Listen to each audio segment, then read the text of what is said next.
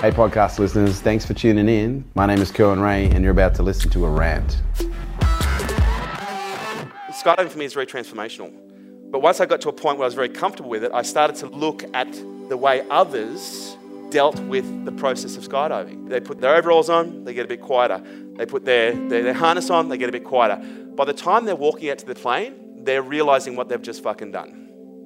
And all of a sudden, it's not, yeah, we're going on skydiving. It's, holy fuck, what have I done? And you would see gradually as we got higher and higher and higher, you just see the humility come in to the point where they'd be sitting there like scared little children. You get to height, the door opens, and the cabin fills with freezing cold air. But what I used to do is I used to get out of the plane and I'd be hanging out of the plane, off the side of the plane, as they were sitting there rocking. And then it's one, two, three, drop.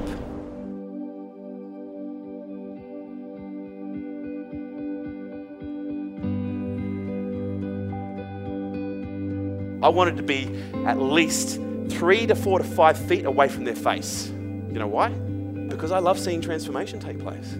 Because this is what their face would look like. They'd drop out and they would be like this. And I swear to God, if I could get close enough, I, I, I know there'd be tears just like streaming out. And then all of a sudden, something happened. They didn't fucking die.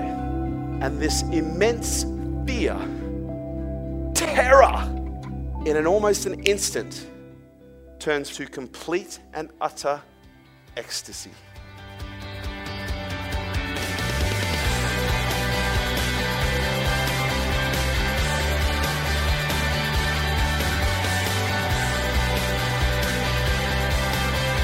The ecstasy, the excitement was incredible. And you know the only difference between the terror and the excitement?